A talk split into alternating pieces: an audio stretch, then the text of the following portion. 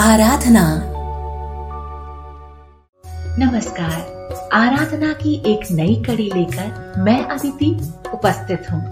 श्रोताओं, ये जीवन एक भूल भुलैया है। इसमें उलझने का नहीं, सुलझने का प्रयास करें।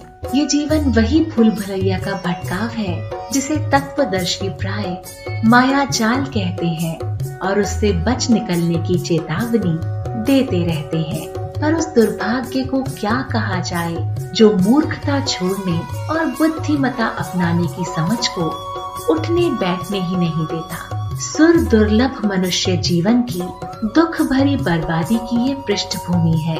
आश्चर्य ये है कि शिक्षित, अशिक्षित, समझदार, बेअक्ल सभी अंधी भीड़ों की तरह एक के पीछे एक चलते हुए गहरे गर्त में गिरते हैं और दुर्घटनाग्रस्त स्थिति में कराहते कलपते अपना दम तोड़ते हैं।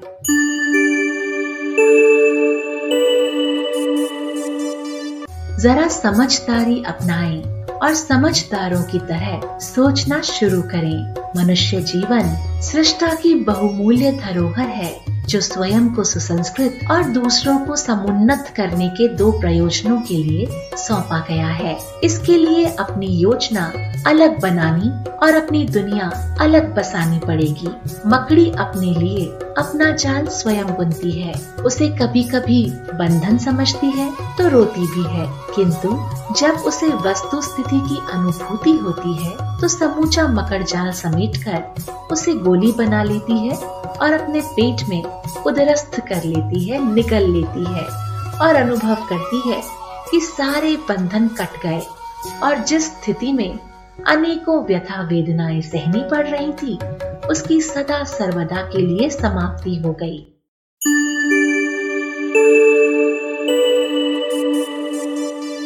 श्रोताओं हर मनुष्य अपने लिए, अपने स्तर की दुनिया, अपने हाथों रचता है। उसी घोंसले में वो अपनी ज़िंदगी बिताता है।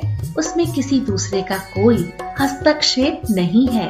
दुनिया की अड़चने और सुविधाएँ तो धूप छाव की तरह आती जाती रहती हैं। उनकी उपेक्षा करते हुए कोई भी राहगीर अपने अभीष्ट पथ पर निरंतर चलता रह सकता है। किसी के भी बस में इतनी हिम्मत नहीं, जो आगे बढ़ने वालों के पैरों में बेड़ियाँ डाल सके। मनुष्य बना ही उस धातु का है, जिसकी संकल्प भरी साहसिकता के आगे कभी भी कोई अवरोध टिक नहीं सका है और ना ही कभी टिक सकेगा। इस युक्ति में परिपूर्ण सार्थकता है कि मनुष्य अपने भाग्य का निर्माता आप है। वही अपने हाथों गिरने के लिए खाई खोदता है और चाहे तो उठने के लिए समतल सीढ़ियों वाली मीनार भी चुन सकता है।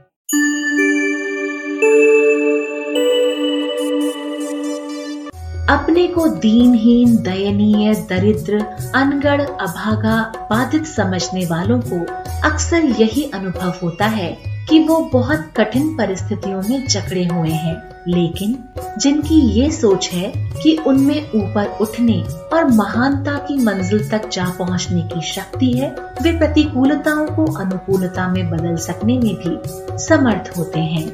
उठने में सहायता करने का श्रेय किसी को भी दिया जा सकता है और गिरने में गिराने का दोषारोपण भी किसी पर भी किया जा सकता है। लेकिन वस्तु स्थिति ऐसी है परंतु वस्तु स्थिति ऐसी है कि यदि अपने ही व्यक्तित्व और कर्मों को ऊँचा उठाने और नीचा गिराने के लिए उत्तरदायी ठहराया जाए तो यही मान्यता सबसे अधिक सही होगी।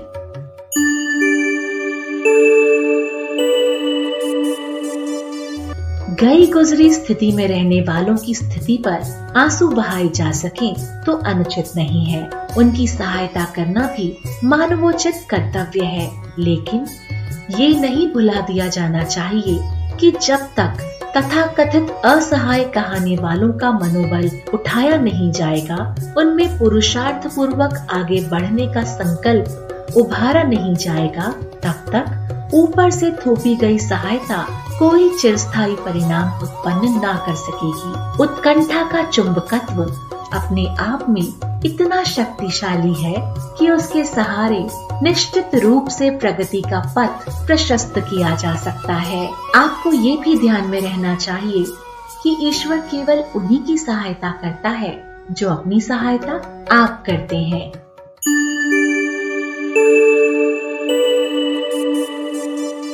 श्रोताओं वेदांत विज्ञान के चार महत्वपूर्ण सूत्र हैं। तत्वमसी, अयमात्मा ब्रह्म, प्रज्ञानम ब्रह्म, सो अहम। इन चारों का एक ही अर्थ है कि परिष्कृत जीवात्मा ही पर ब्रह्म है, हीरा और कुछ नहीं। कोयले का ही परिष्कृत स्वरूप है। भाप से उड़ाया हुआ पानी ही वो स्त्रवित जल है। जिसकी शुद्धता पर विश्वास करते हुए इंजेक्शन जैसे जोखिम भरे कार्य में भी प्रयुक्त किया जाता है। मनुष्य और कुछ नहीं, केवल भटका हुआ देवता है। अगर वो अपने ऊपर चढ़े, मैले आवरण को, अपने कलमशों को उतार फेंके तो उसका मनोमुग्धकारी अतुलित सौंदर्य देखते ही बनता है। जब जब मनुष्य के अंतकरण का सौंदर्य खुलता है तो बाहरी सौंदर्य की कमी का कोई महत्व नहीं रह जाता।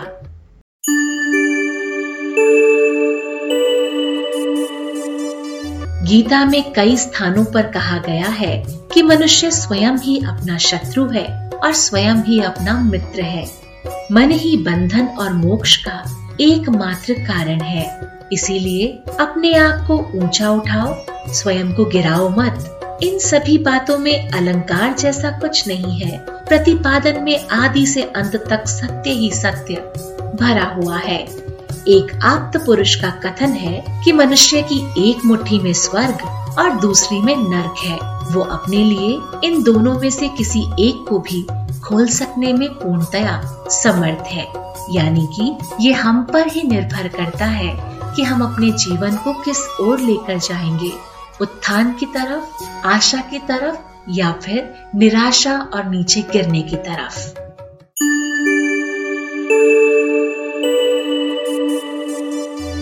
श्रोताओं, ये थी आज की आराधना, जिसमें हमने इस बारे में चर्चा की कि जीवन एक माया जाल है और किस तरह हमें इसमें उलझना नहीं है, बल्कि सुलझने का प्रयास करना है। आशा करती हूँ आराधना नामक मेरा ये प्रयास आपके दिल को छू रहा होगा, आपको पसंद आ रहा होगा।